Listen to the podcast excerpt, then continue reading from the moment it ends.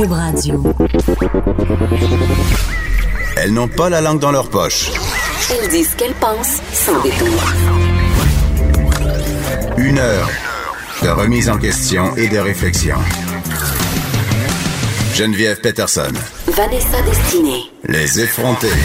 Salut tout le monde, j'espère que vous allez bien. Moi et Vanessa allons mieux depuis que la panne Facebook est en J'ai fait plusieurs crises de panique hier soir, Geneviève, avant de me coucher. T'as été obligée de vivre ta vraie J'ai vie. dû prendre des calmants. J'ai dû abuser du CBD parce que j'étais tellement en panique. Mais c'est tellement des fois on dit j'avais l'impression hier euh, puis d'ailleurs je suis allée voir sur le wall de Ginette Blais, je sais pas si tu te rappelles de Ginette Blais, l'astrologue qu'on a reçu à Oh, moi aussi, l'émission. je l'ai vu passer. Il paraît que Mercure rétrograde et Mercure, on sait que quand Mercure rétrograde en astrologie, on dit que ça peut causer euh, des pannes dans les communications. Donc je trouvais ça vraiment très drôle de lire ça. C'est pas que je crois à ça, mais je trouvais ça vraiment hilarant parce que c'est quoi? Moi en plus d'une fan d'une panne Facebook, Vidéotron était en panne dans oh mon quartier. Dieu. Fait que tu pouvais pas écouter Cube en rattrapage sur le 602? Ben oui, je l'ai. Ben non, mais je l'ai écouté sur mon téléphone avec Ah, le réseau. Mon réseau cellulaire fonctionnait.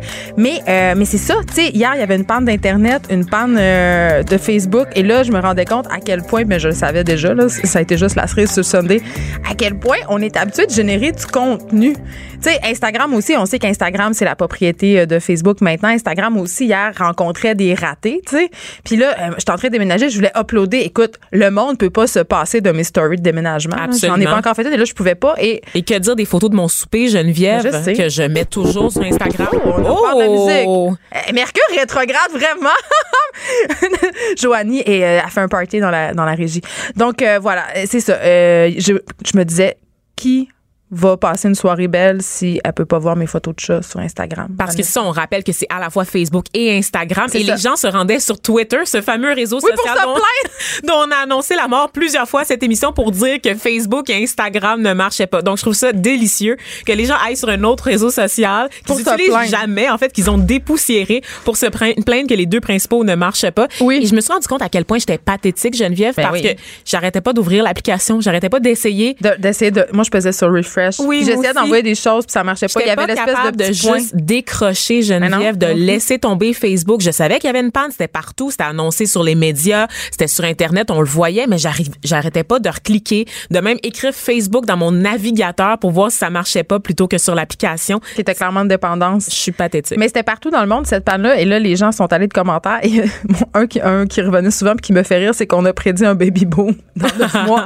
Parce qu'évidemment, les gens n'ayant rien à faire, peut-être, on fait wink-wink. On sait pas. On sait pas, mais on, on sait quand même, Geneviève, parce qu'on se rappelle que les soirs de tempête ou de catastrophe naturelle, en vrai. général, les gens, on constate neuf mois plus tard, neuf mois après l'événement, une espèce de baby boom. Et je suis convaincue que Mark Zuck- Zuckerberg sera parent des enfants, parrain plutôt des enfants à naître au Québec au cours des neuf prochains mois. Mais c'est quand même une grosse panne. On sait que euh, Facebook et Instagram, c'est 2,3 milliards d'usagers. Ça a affecté des gens en Asie, c'est vraiment partout dans le monde, comme je disais. Et ça arrive quand même dans un contexte difficile pour Facebook. On sait euh, quand même qu'à New York, il se tient en ce moment une enquête parce que Facebook est, accu- est accusé pardon, d'avoir partagé des données personnelles, notamment avec des fabricants de cellulaires et avec des applications. Donc, c'est rien pour euh, redorer l'image de Facebook. Ben, Cette année, il y avait des théories du complot quand oui, même. qui oui, il y avait des théories hier. du complot et je suis, je, je les ai lues avec. T'en es? T'en es? Non, non, je, je suis pas complotiste, Geneviève, mais je suis allée sur Twitter, évidemment, pour lire c'était comme la deuxième fois que ta vie t'y allais, tu par dépit. Vraiment, là, j'ai créé mon compte dans mon cours de journaliste. Toi, ça m'a jamais servi.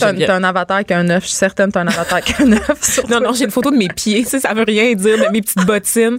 C'est- tellement impersonnel, mon compte Twitter. Allez jamais tu- là-dessus. C'est juste déprimant. Non, viens sur la page Facebook des effrontés à la Oui, allez-y, allez-y, commentez, écrivez-nous des messages, on adore ça vous lire.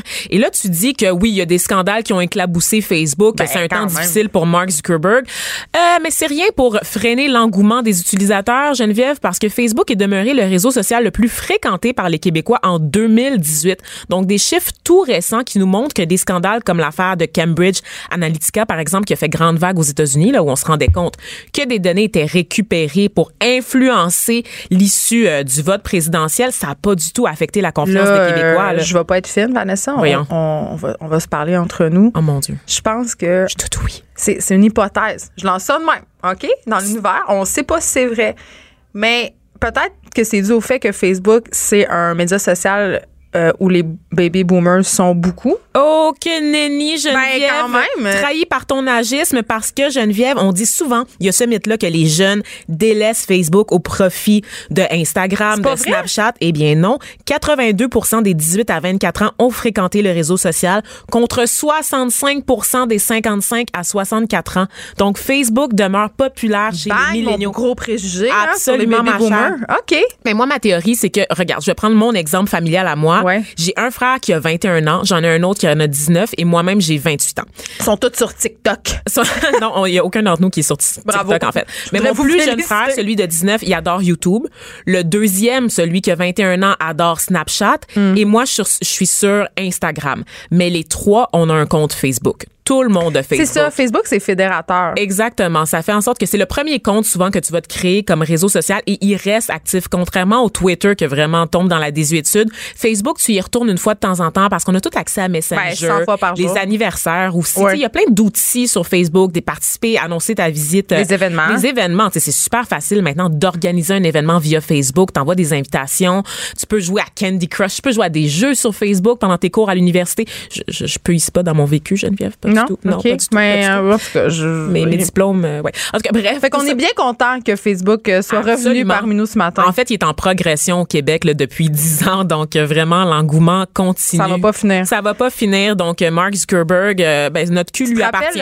tu te rappelles quand Facebook est sorti, les médias disaient que ça allait être une passe, tu sais, puis que ça allait, ça allait passer mode. Mais là, la passe est rendue longue. Ben, Facebook rendu- est rendu un média. Bye. Exactement, c'est ça. Ah, euh, Quand même, ils nous ont bien eu, Ils ont très bien eu. Je vois pas comment on peut déclasser ce géant-là maintenant. C'est fini. On se parle euh, d'homéopathie, euh, Vanessa. Es-tu une adepte des petites granules? J'haïs ça. Honnêtement, là, je vais me fâcher pendant, pendant ce segment-là. Geneviève, je, je ne crois pas. Tu sais comment je tiens beaucoup à la science, comment je tiens à nos fameuses études qui ne retournent Ouais. pas mes appels, malheureusement, comment je tiens à tout ce qui est vérifié, tout ce qui est rigoureux, tout ce qui s'appuie sur des recherches universitaires valides. Ben, je- L'homéopathie, ça me donne de l'urticaire. Je le savais que ça allait t'interpeller. Euh, c'est un dossier qui a été publié par euh, la presse, euh, justement. Euh, ils ont fait une enquête, en fait. Ils se sont rendus dans des pharmacies euh, en, inventant une petite histoire, en fait. Ils ont dit, on a une amie qui a la grippe, puis on veut essayer un certain médicament homéopathique. Et là, on ne nommera pas pour pas faire de la publicité à ce médicament-là. Euh, mais c'est euh, produit par une compagnie... sais, quand même qui fait beaucoup beaucoup de, choses homéopathiques qui est la compagnie Boiron et ça a été troublant de constater que dans plusieurs cas, les pharmaciens leur recommandaient euh, le médicament homéopathique en question, malgré le fait que leur code de déontologie leur interdit en quelque sorte de prescrire l'homéopathie parce qu'il n'y a aucune preuve scientifique euh, que ça fonctionne. C'est le principe de l'homéopathie, en fait, il est simple, c'est diluer des ingrédients vraiment beaucoup, les passer dans une centrifugeuse puis se fier sur leur pseudo-capacité énergétique. Ça ne fonctionne pas vraiment. D'ailleurs, la presse a analysé les comprimés puis c'est du sucre. c'est de l'eau puis du sucre. Fait que ce que vous prenez, c'est de l'eau puis du sucre. Puis c'est- moi, ce qui me choque là-dedans, euh, puis je, je vais être super honnête avec vous là. Moi, j'en ai déjà consommé de l'homéopathie, puis j'en ai déjà donné à mes enfants. Euh, On moi, je- rappelle que tu as eu une phase où tu croyais pas à l'efficacité des vaccins, donc Ouais, je pense le- que ça va généralement de pair. ça n'a pas duré longtemps. Mais, euh, mais c'est ça. Moi, euh, quand, quand j'étais enceinte, en fait, j'ai accouché avec une sage-femme. Puis quand est venu le temps d'accoucher, elle m'a offert des granules homéopathiques. C'était des, des capsules. c'était supposément de lacté à grappe noire là, pour déclencher mon travail. Ça n'a jamais marché. J'ai jamais trop cru à ça. Par contre, euh, je me disais, bon, comme dans beaucoup de cas, là, ça, ça vaut la peine d'essayer. Au pire, ça marchera pas, mais tout d'un coup, ça marche. Je me disais ça. Puis, une affaire qui m'a troublée. C'est un placebo. ben, le placebo, c'est prouvé que ça marche. Fait que- Absolument. Fait que, Ça, si ça vrai. marche puis que l'effet placebo marche, why not? Vanessa que- Destinée croit à l'effet placebo. ben, c'est prouvé. Donc voilà. Mais euh, mon fils puis euh, mes deux filles, quand c'était le temps de leur pousser dentaire, ben il y a des petites fioles qui se vendent en pharmacie justement de liquide transparent. Euh, puis c'est des enfants de 3 4 5 mois là, je pense pas que l'effet placebo fonctionne, mais quand je leur donnais la fiole, ils arrêtaient de pleurer. Mais attends, j'ai réfléchi là-dessus Vanessa. Je vois ta face? Elle fait une face vraiment. J'ai pris un grand respect. Non, mais en c'est quoi? C'est quoi? J'en suis venue à la conclusion que euh, quand mes enfants pleuraient parce qu'ils faisaient des poussées dentaires, OK, je me sentais un peu dépassée par les événements. Donc, j'imagine que quand je leur donnais la fiole, j'avais l'impression d'avoir le contrôle puis de faire quelque chose, donc j'étais plus calme. Donc, peut-être que mes enfants réagissaient seulement au fait que j'étais plus calme. Je t'aime beaucoup, ça. Geneviève, mais ta réaction est, est vraiment celle qu'ont la majorité des gens, c'est-à-dire de toujours chercher une pilule magique, d'être désespéré, de pas juste laisser le temps faire les Je choses. te jure que quand ça, fait ex- trois jours que t'as pas dormi parce que t'as un enfant qui pleure, Vanessa, là, t'es prête à essayer une main de gorille, des couilles de singe, tout. Je tout, te tout, crois à 100% Geneviève. Ce que je dis, c'est que la majorité des crises de santé publique, par exemple celle des opioïdes, Ouais. est provoquée entre autres par le fait que les gens refusent d'aller chercher des soins, de, de suivre Refuse la douleur aussi. refusent la douleur, ils vont chez le médecin et exigent d'avoir une pilule sur le champ qui va être la solution à tous leurs problèmes. Et ça, les médecins n'y peuvent rien. Et on le voit que cette influence-là se rend jusqu'à nos pharmacies parce que dans cette enquête de la presse, ce qui m'a renversé, en fait, c'est qu'on a consulté 20 pharmacies montréalaises, donc appartenant à des grandes chaînes. Hein. Pharmaprix, Jean Coutu, Proxime, Family Prix, Uniprix. Donc vraiment, c'est pas des boui-boui des ph- pharmaciens, euh, des pharmaciens douteux du quartier chinois. Là. parlons du grandes- packaging de ces produits-là en pharmacie. C'est très attrayant. Ils sont souvent là parce qu'on paye pour ils paient pour être au bout des allées ces compagnies là et c'est vraiment tu sais sur la boîte c'est marqué euh, je sais pas moi contre la toux contre l'insomnie euh, contre les oreillons. T'as vraiment l'impression d'avoir comme tu dis t'as vraiment raison une solution minute. Hey, je vais prendre ça je vais maigrir euh, je vais euh, arrêter d'avoir la grippe je vais arrêter de tousser. Tu sais c'est- clairement écrit sur la boîte. Moi c'est ça qui me dérange. Puis même dans l'enquête il y a une naturopathe. Oui, oui, c'est ça. Ben, en fait, c'est que dans les 20 pharmacies qui ont été visitées, ils ont, ils ont constaté que 19 des pharmacies avaient le produit sur leur rayon, le fameux produit qu'on ne veut pas nommer. Sept pharmaciens ont mis en garde et ont recommandé de ne pas l'acheter, mais dans six autres cas, ils sont sortis, les journalistes de la presse, avec une recommandation d'achat de la part du pharmacien. Et ce qui me choque, c'est que ces produits-là, il y a tellement de produits qui sont pas nécessairement dangereux pour nous, qui sont disponibles seulement par-dessus le comptoir. Donc, il faut absolument passer par un pharmacien. Mais dans le cas de l'homéopathie, parce que c'est naturel, parce qu'on se dit que ça peut pas nuire, c'est Ouais. accessible Ben, à tous. beaucoup de ça. Souvent dans les premières rangées de la pharmacie Ah aussi. C'est jamais dans le cul Ben, du fond là, avec des espèces rangées. de Ah oui. d'accoudoirs pour les genoux. Là, c'est vraiment à l'entrée, comme des bonbons. C'est comme des, tu sais, c'est comme les bonbons à côté de la caisse, mais pour des adultes. Il y a une affaire dont on parle pas dans le dossier de la presse, puis ça m'aurait fortement intéressé de le savoir. Puis on, on- on arrête avec ça, on passe à un autre sujet après. Mais c'est est-ce que les pharmaciens qui ont proposé l'homéopathie, ce sont des pharmaciens propriétaires? Hum, catching. C'est-à-dire, est-ce qu'ils ont un intérêt financier, financier pardon, à proposer ces produits-là? Moi, j'ai l'impression que si on grattait un petit peu, on se rendrait compte que ces pharmaciens-là, ceux qui ont été testés par la presse, ce sont des pharmaciens propriétaires. Allez voir, allez voir l'article. Honnêtement, ça vaut, euh, ça vaut la lecture. Vous allez avoir de l'urticaire, puis non, il n'y a pas de crème homéopathique comme ça. Euh, Vanessa, on va, il y a un texte super intéressant qui a été publié euh, sur le site du Journal de Montréal ce matin. C'est un texte de Karina Marceau, puis on va l'avoir au, au bout du fil dans quelques instants. Euh, tu sais, il y a eu Le la titre? ben, c'est ça. ça m'a beaucoup parlé. L'arrogance des vieux, c'est un texte qui parle de notre propension à accuser euh, les jeunes, les milléniaux en particulier, tout le temps euh, à cause de leur âge. Tu sais, on- à part de Catherine Fournier, puis là, elle parle de sa démission, il y a beaucoup de réactions. Puis là, Karina est avec nous au bout du fil, puis je voulais vraiment qu'on se parle de ça parce que ça vient me chercher ce sujet-là. Bonjour, Karina. Bonjour, mesdames. tu ris déjà. ça vient de chercher pourquoi? Parce que t'es dans, en désaccord ou justement ça te donne l'urticaire? Ah, je suis tellement d'accord avec ton texte où tu expliques justement pourquoi on, pourquoi notre premier réflexe, on, on parle de Catherine Fournier, OK? Pourquoi notre premier réflexe, puis même moi, là, je l'avoue, là, je l'ai eu cette pensée-là, là. Je me suis dit, mon Dieu, qu'elle est centrée sur elle, puis qu'elle veut donc le spotlight soit sur elle. puis Être ingrate. Être un peu ingrate, c'est ça, mais on, on est, on est allé très, très vite sur le bouton maudite millénial. Mhm. C'est un classique, je trouve. Dès qu'il y dès qu'il y a un jeune qui pose un geste d'éclat qui nous fait réagir, euh, tout de suite, on va dire parce que c'est un jeune, parce qu'il est égoïste, parce que c'est une génération égocentrique, parce que et moi, je, réfléchis, moi, ça me fait réagir aussi. Puis quand je regarde mes relations, moi, avec les gens autour de moi, puis ça, je l'ai dit dans le texte, notamment en ce qui a trait au milieu du travail, moi, c'est pas avec les jeunes avec lesquels j'ai plus de difficultés à négocier, c'est certain. Et là, je, je mets certain parce que les étiquettes mur à mur, là, moi, je suis plus capable de ça. Les jeunes sont comme ça, les vieux sont comme ça. Bon, certaines personnes plus âgées, euh, moi, c'est avec eux avec lesquels j'ai plus de difficultés à négocier. Ils restent stickés sur leur leur euh, définition de tâche. Ah, c'est pas dans mon rôle. Alors, je me dis, ok, on, on tag les jeunes d'égoïsme, mais est-ce qu'on peut, nous, les plus vieux, génération X, les baby boomers, se regarder aussi? Ben- Alors, je trouve ça très ringard comme attitude. Puis moi, j'ai pas envie de faire partie de ce groupe-là. Mais en même temps, euh, Karina, j'ai envie de te dire que c'est un peu un classique d'haïr la génération qui vient après nous, puis aussi de s'en prendre aux plus vieux en disant qu'ils sont complètement dépassés. Tu sais, je trouve qu'on tombe nous aussi dans ce piège-là. Tu sais, euh, tu sais, c- il me semble que tout le monde fait ça. Là. Mes parents disaient euh, que la génération de leurs parents était donc dépassée, puis après ça que nous on était donc des enfants rois. Tu sais, on s'en sort pas de ça. Là. Oui, bon, on peut-tu, euh, moi, c'est une invitation à s'en sortir, justement. Dans le geste de Catherine Fournier, euh, il y a certainement euh, quelque chose de plus profond à regarder que de dire, ah, ben, c'est parce que c'est une égoïste qui veut avoir les feux de la rampe, qui veut être sur les feux de la rampe. Le PQ a un problème avec la jeunesse, tous les partis politiques aussi. Moindrement que tu veux peut-être rebrancher avec la jeunesse, moi, en tout cas, si j'étais une instance de parti, plutôt que de tirer la, la pierre, je, m'assierais puis je dirais, OK, qu'est-ce qui se passe? Parce que en disant que ce sont des égoïstes et qui font des gestes euh, euh, vraiment égocentriques, je pense pas que les partis vont pouvoir se renouveler. Eux et aussi les, les, les entreprises, ils ont ils sont dans une situation privilégiée. On est dans une pénurie d'emplois. Si les entreprises veulent les garder, il faudrait peut-être les écouter. Il n'y a pas une chanson d'ailleurs populaire. Là, on a mis des enfants au, au monde, on devrait peut-être les écouter. Je sais pas si c'est encore populaire, justement, c'est une vieille chanson. Mais, euh, hey, Karina, j'avais envie qu'on se parle de l'affaire du docteur Julien, OK? Ce qui a fait couler beaucoup d'encre cette semaine. On a beaucoup parlé du scandale, euh, qui a, justement, du climat de travail un peu toxique qui semblait euh, régner euh, dans, le centre de pédiatrie d'Hochelaga Maisonneuve. Il y a un truc qui est un peu passé sur le radar. Je l'ai un peu abordé, mais j'avais envie qu'on parle de ça ensemble. Le docteur Julien a fait faire une étude, OK, pour un peu évaluer le- une étude externe, donc indépendante, pour évaluer justement le climat de travail au sein de son organisation.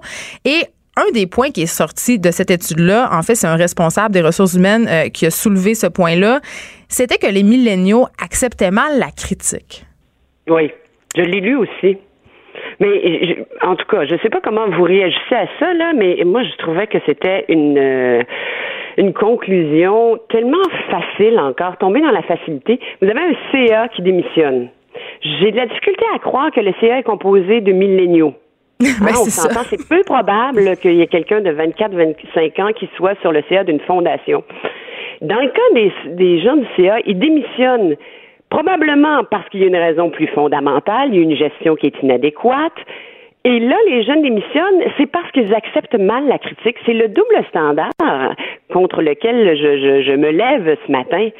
Ben, c'est peut-être aussi des méthodes de gestion qui sont devenues inacceptables. C'est pas parce qu'on est des milléniaux, c'est juste parce que on évolue. Tu sais, le monde évolue. Il y a des choses qui étaient acceptables avant qui ne le sont plus. C'est peut-être là qu'il faudrait regarder au lieu de dire euh, que les milléniaux, ils sont intolérants, que les milléniaux, ils supportent pas la critique parce que moi, les milléniaux que j'ai autour de moi, moi, je suis. Allô? Oui, c'est ça. Allô. C'est des gens qui sont. Vanessa, tu fais partie de cette euh, génération? Absolument. Ben, oui, Puis je dirais que des fois, c'est difficile de recevoir des ordres de quelqu'un euh, qui est là depuis très, très longtemps, qui a eu euh, qui a l'expérience, mais toi, tu as le bagage universitaire. C'est-à-dire que maintenant, les gens vont à l'université, ils apprennent à l'école, sur les bancs d'école, ce qu'on apprenait avant en faisant sa place dans l'entreprise puis en, en gravissant les échelons. Donc, il y a une espèce de clash, en fait, parce qu'on arrive à un moment donné où il y a certains domaines où on va être parfois plus qualifié que les gens plus âgés que nous. Fait que ça cause des frictions, évidemment, tu sais. Ben, puis c'est dur, dur aussi, euh, tu sais, on a de se faire tasser. Tu sais, on a tous peur de ça. Absolument. Oui, mais il y, a- moyen de travailler ensemble plutôt que de se regarder en opposition. Travaillons ensemble. Puis moi, je suis tout à fait d'accord avec Vanessa. Moi, j'aime travailler avec les jeunes. Moi, j'ai 46 ans, je vais avoir 47 ans. J'aime travailler avec les jeunes parce qu'ils me remettent en question. Ils me forcent à revoir mes méthodes de gestion. Ils me forcent à être meilleur. Je trouve que euh, quand on refuse puis on accole des étiquettes euh, grossières sur la génération des milléniaux, c'est peut-être parce qu'on a de la difficulté à soi-même se remettre se remettre en question. Effectivement, un jeune qui est plus éduqué ou qui qui qui, qui nous dit, ben moi j'accepte pas de me faire parler comme ça. Euh, J'en ai eu des patrons là, mais vraiment dans le domaine des médias là, où la, la façon de parler aux employés, c'est inacceptable, mais les gens restent parce que c'est des bons salaires, parce que c'est des bonnes conditions d'emploi.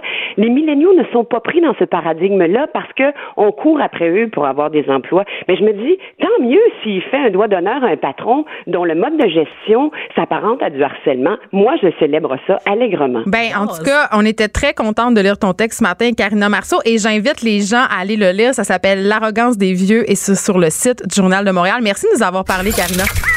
Les effrontés. Les effrontés.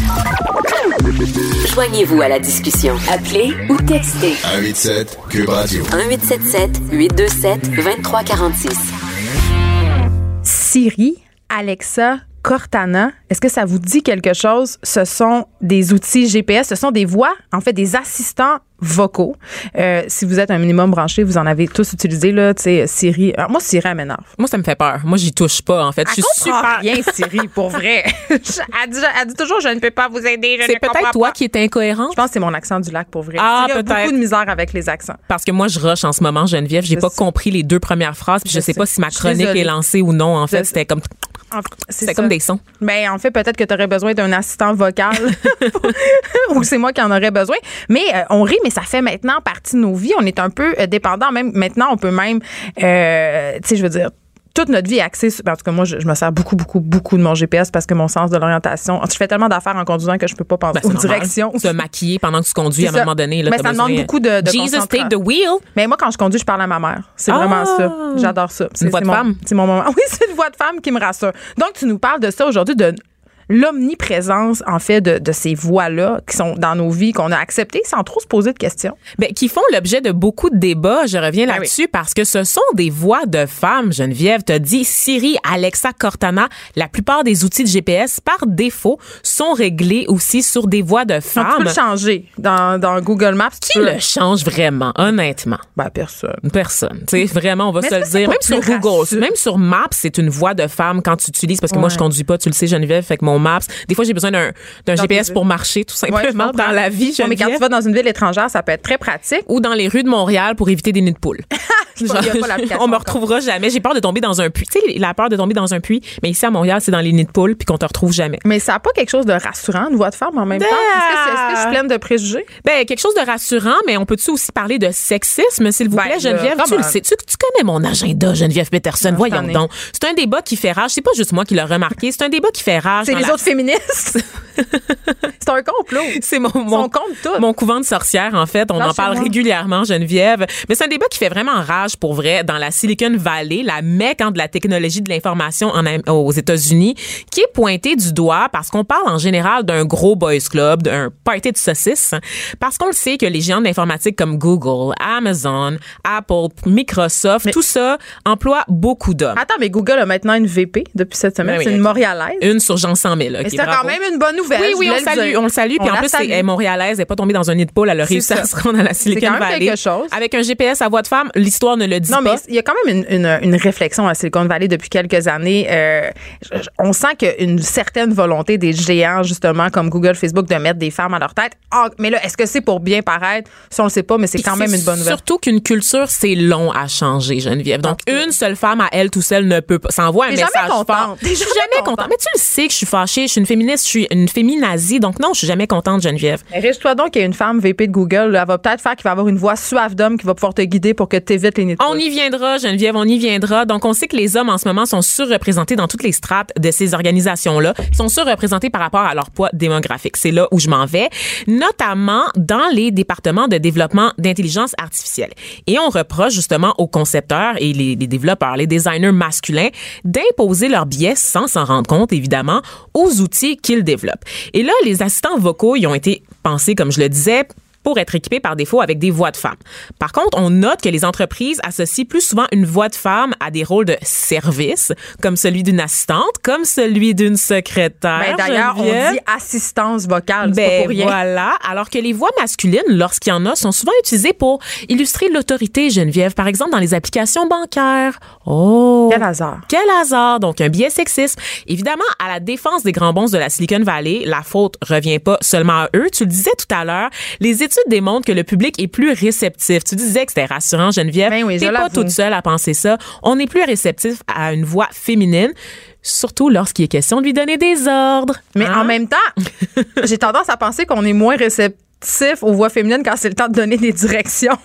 bah non, non, non, parce que parce que tu lui donnes un ordre, elle t'écoute, puis elle te vient en aide. C'est le rôle de caregiver, tu sais, les gens qui donnent les soins, qui prennent soin de nous.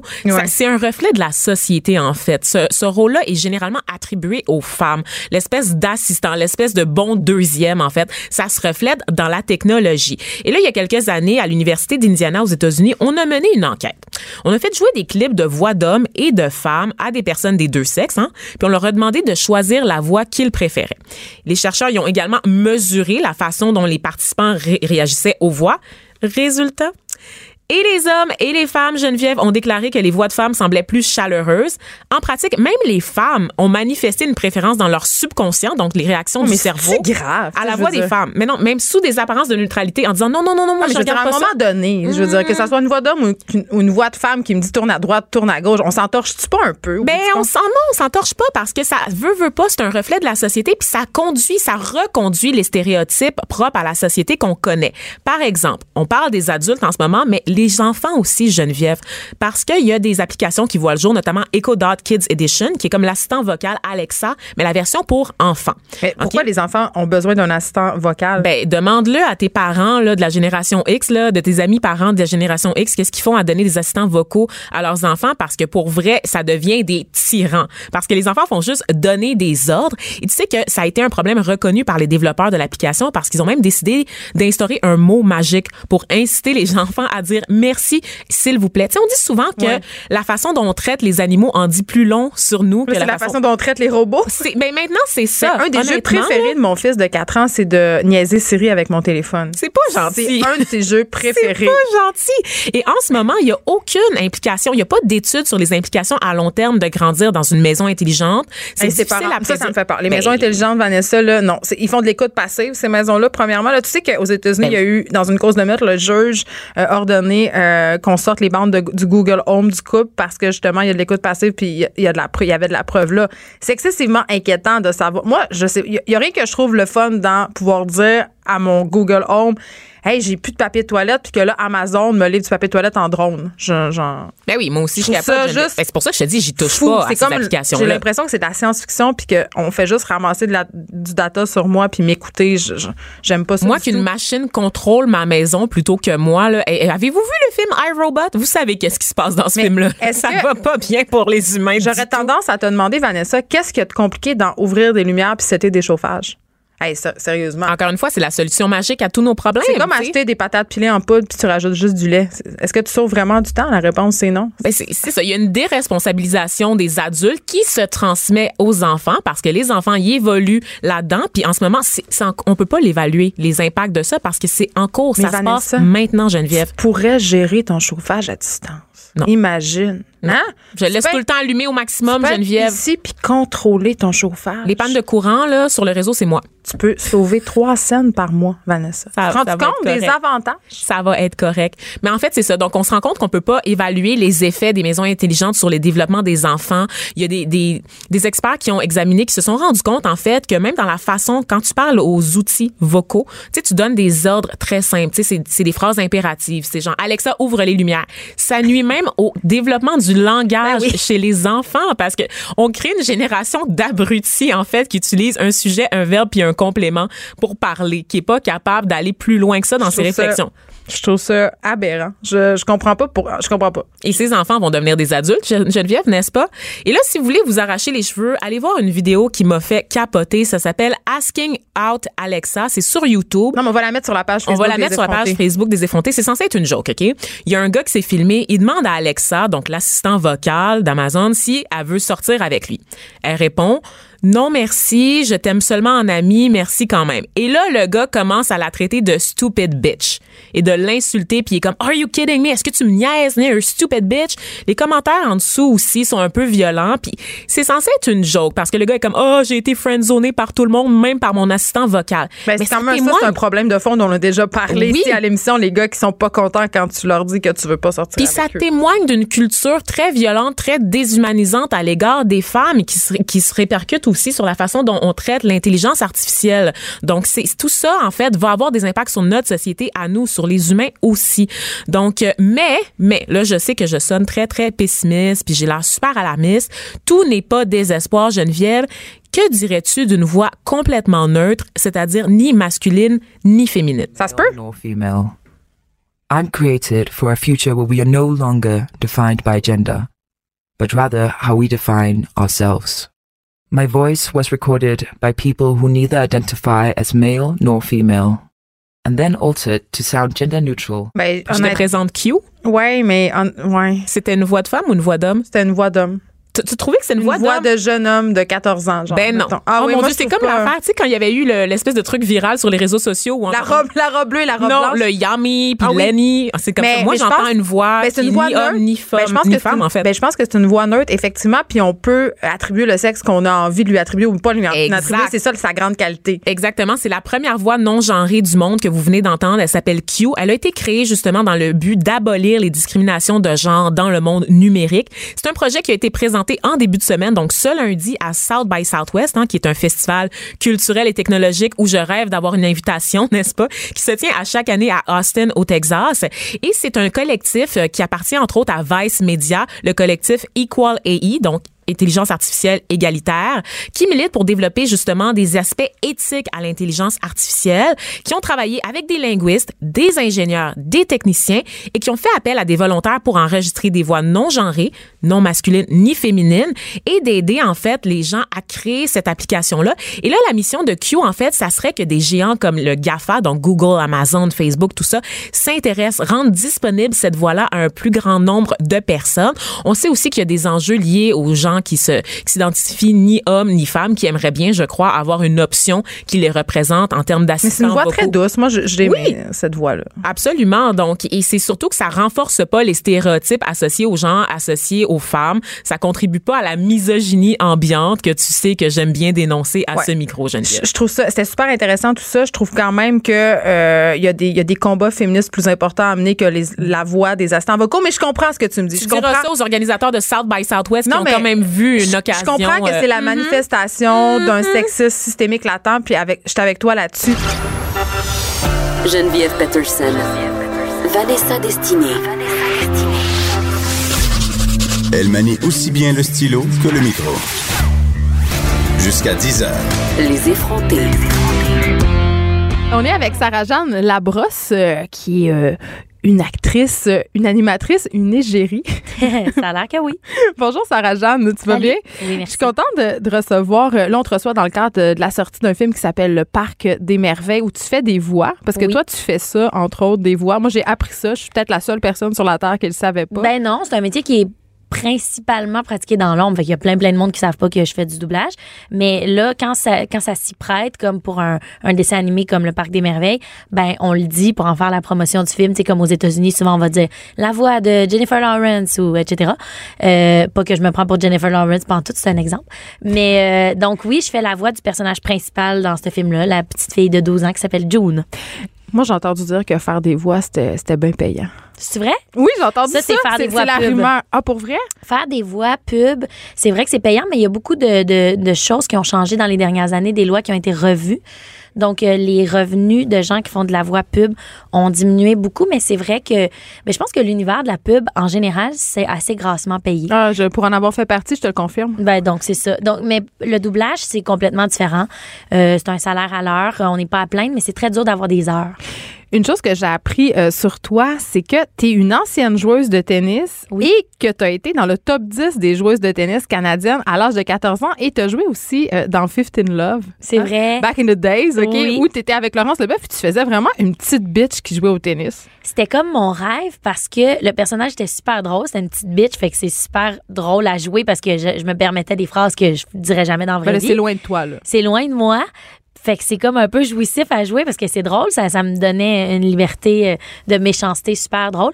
Puis en plus, mon personnage jouait au tennis. Quand j'ai eu cette audition-là, là, j'avais euh, euh, 11 ans, je pense, ou 12 ans.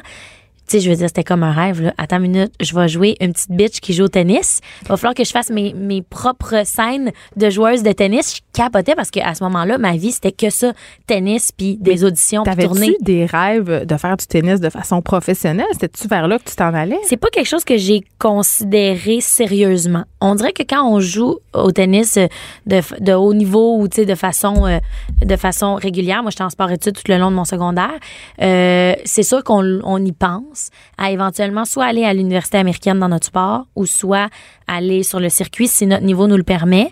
Euh, moi, j'ai eu des bons classements, mais je pense pas que mon niveau me l'aurait permis.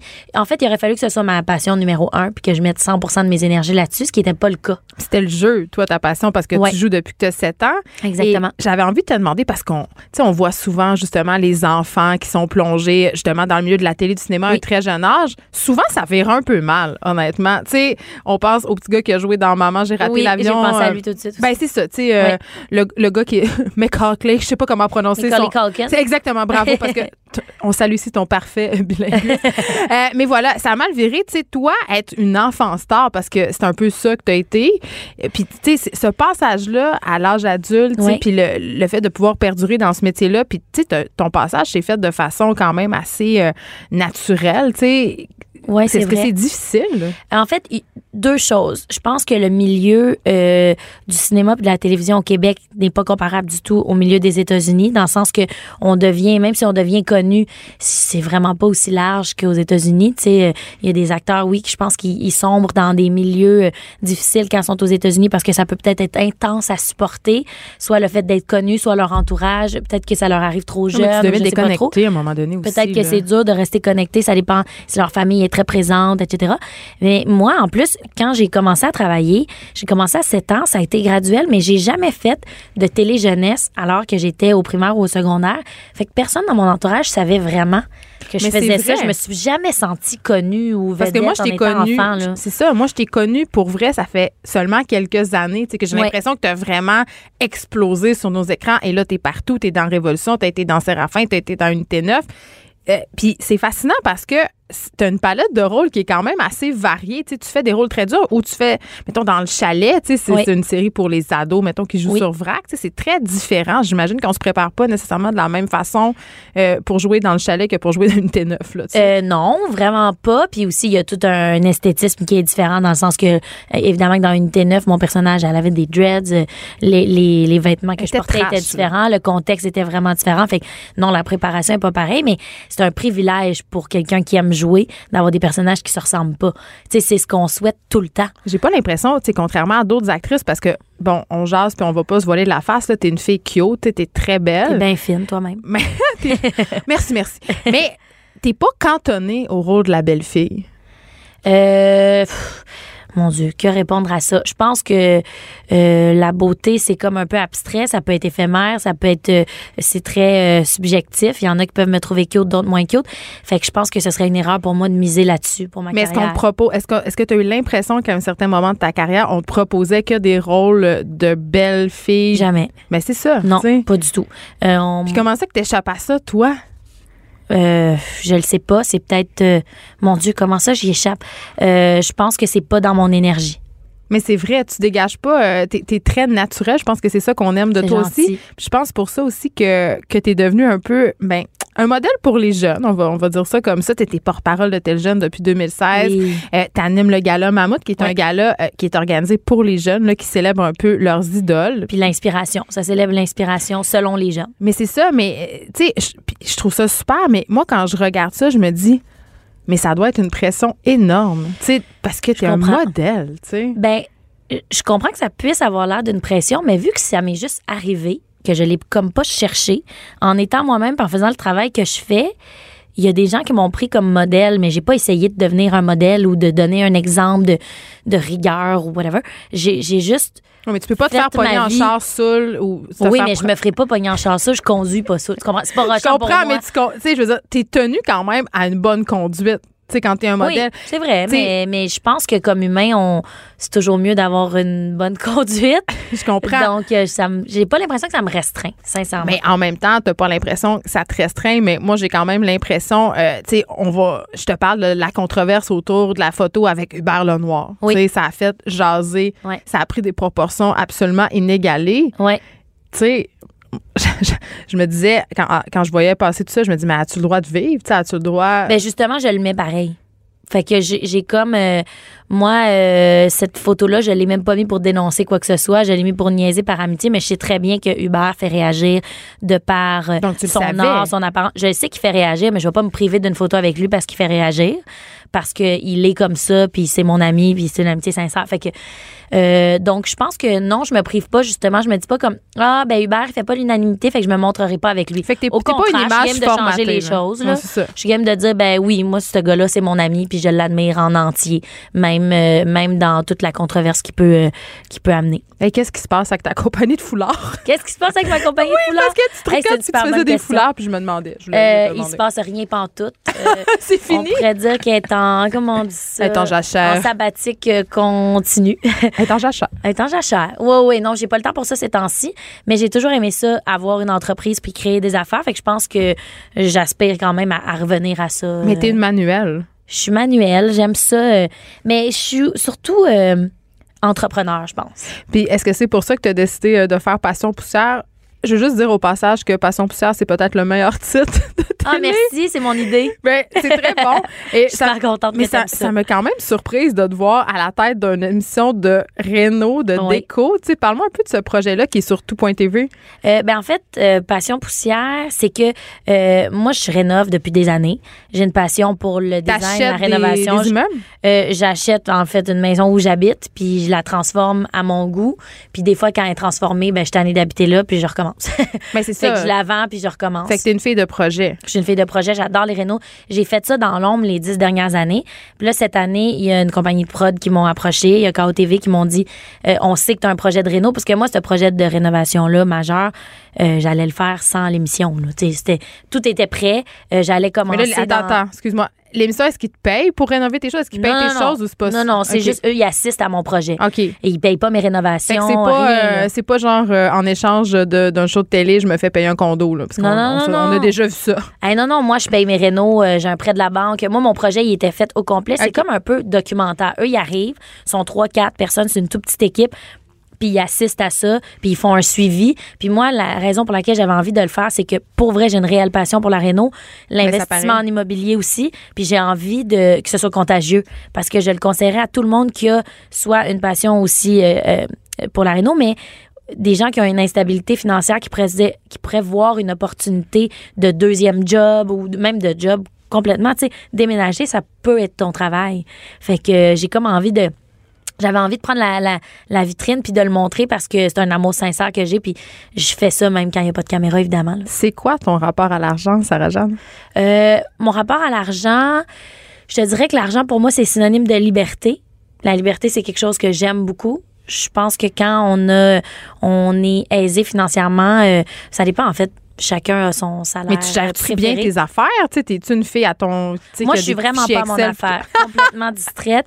Euh, j'ai beaucoup d'aide parce que sinon, je sais pas sont où mes papiers puis tout. Je pense que avec mon argent, je suis sage dans le sens où euh, je priorise les investissements au coup de tête, comme l'immobilier. Tu sais, pour moi, c'est une façon de sécuriser parce que j'ai pas de travail assuré à vie, j'ai pas de retraite assurée. Tu sais, fait que c'est une façon pour moi de justement de, de me sécuriser. Euh, puis après ça, ben Ouais, je pense que euh, j'ai un côté entrepreneur, puis j'aime ça avoir une certaine liberté financière pour ensuite avoir une liberté de, de voyage, de passer du temps avec ma famille, etc. Puis l'immobilier, ça me permet ça. C'est pour ça que je suis allée vers ça. J'ai envie qu'on se parle des médias sociaux. Oui. Parce que, bon, je t'ai vu, tu es sur ton téléphone. Euh, Moi Oui. aussi, on est tous sur nos téléphones. là. Puis tu es super active, euh, ben, particulièrement sur Instagram. Oui. Tu as beaucoup de monde qui te suivent.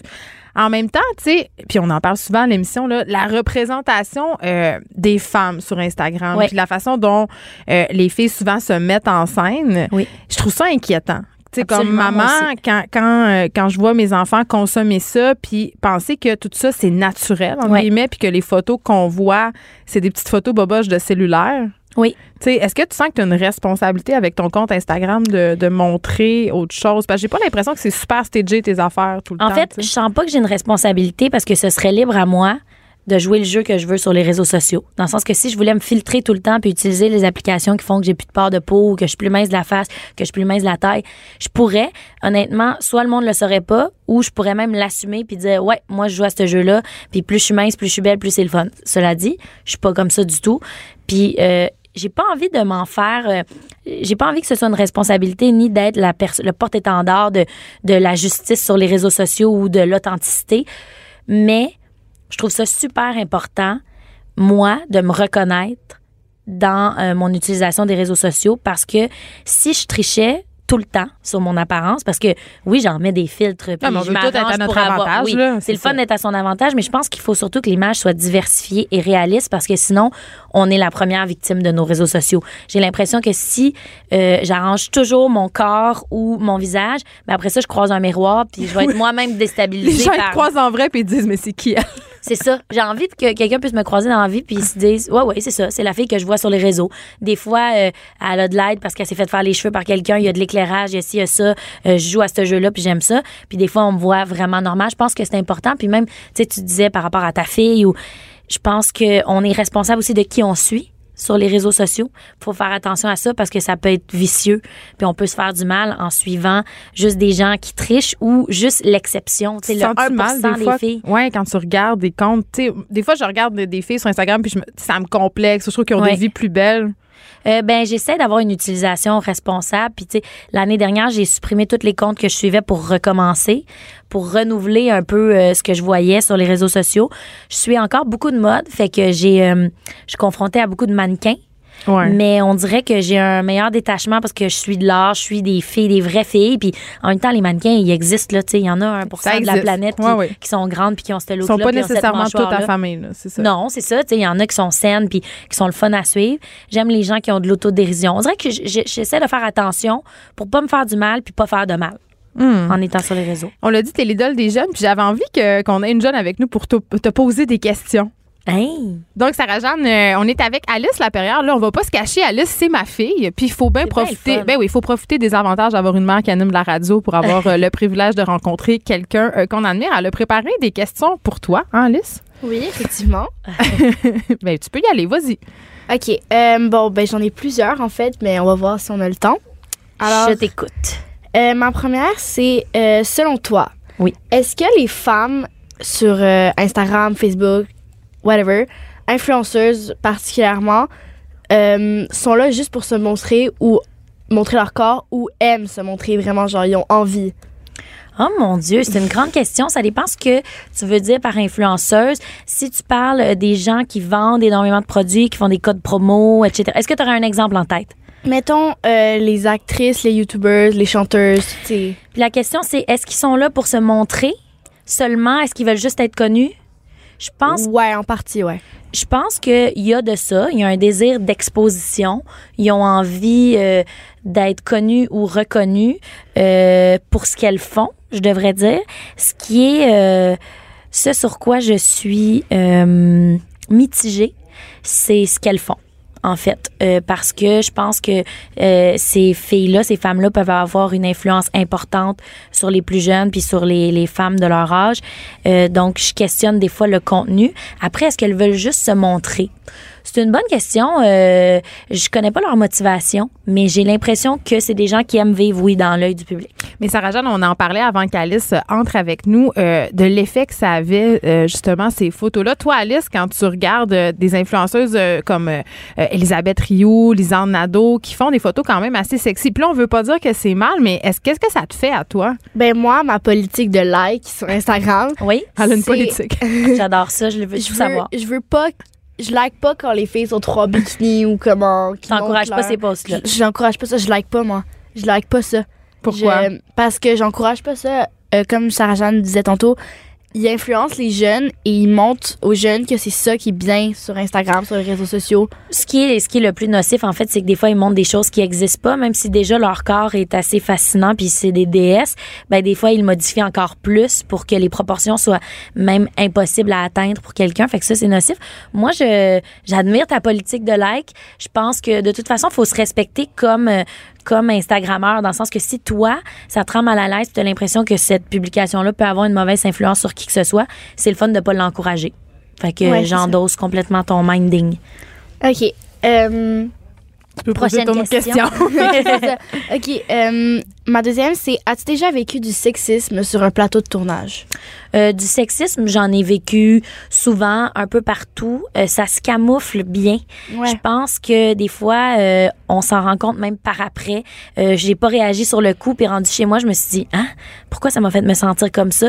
Euh, du sexisme, je pense que c'est de l'injustice en général. Puis quand on se sent petite, puis c'est injustifié, euh, puis qu'on a l'impression que parce qu'on est femme, on a reçu tel ou tel commentaire. Donc oui, ça m'est arrivé. Euh, j'ai surtout assisté à du sexisme plus que j'en ai été victime. Mais euh, je pense que faut oser répondre puis parler puis pas avoir l'air euh, sur la défensive. Je pense qu'il faut juste le souligner puis souligner le malaise. Comme ça, ça, ça fait réfléchir la personne qui a passé le commentaire parce que des fois, c'était même pas mal intentionné. Ouais. Euh, OK. Une, euh, J'ai une question qui est encore dans la thématique des réseaux sociaux. Oui.